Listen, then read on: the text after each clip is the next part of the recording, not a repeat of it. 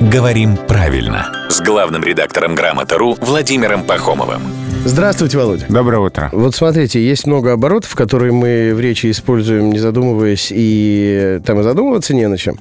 А каждый раз, когда мне это надо написать, я начинаю искать кружные и окольные пути, э, чтобы обойти. Это, например, там «поживем, увидим». А, Или вот приеду, даже не так, приеду, поговорим. Там нужен какой-нибудь знак препинания, типа тире. Да, тире как раз и нужно. Как поговорим, это следствие того, что я приеду. Если я не приеду, то мы не поговорим. Именно так. Это можно рассматривать как бессоюзное предложение, где в каждой части неполное предложение из одного глагола. Когда приеду, поговорим, да. Когда у нас вторая часть указывает на следствие, на результат, тогда ставится тире между частями. не запятая. Не запятая. То есть поедем, поедим, поедем-поедим? А здесь еще не надо смешивать с такими конструкциями, как, например, а, «сходи, узнай» или «пойду, посмотрю». Ага. Когда у нас второй глагол указывает на цель.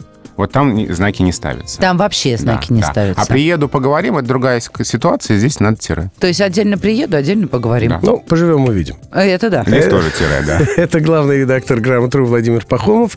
Ему мы говорим огромное спасибо и, собственно, прощаемся-то ненадолго.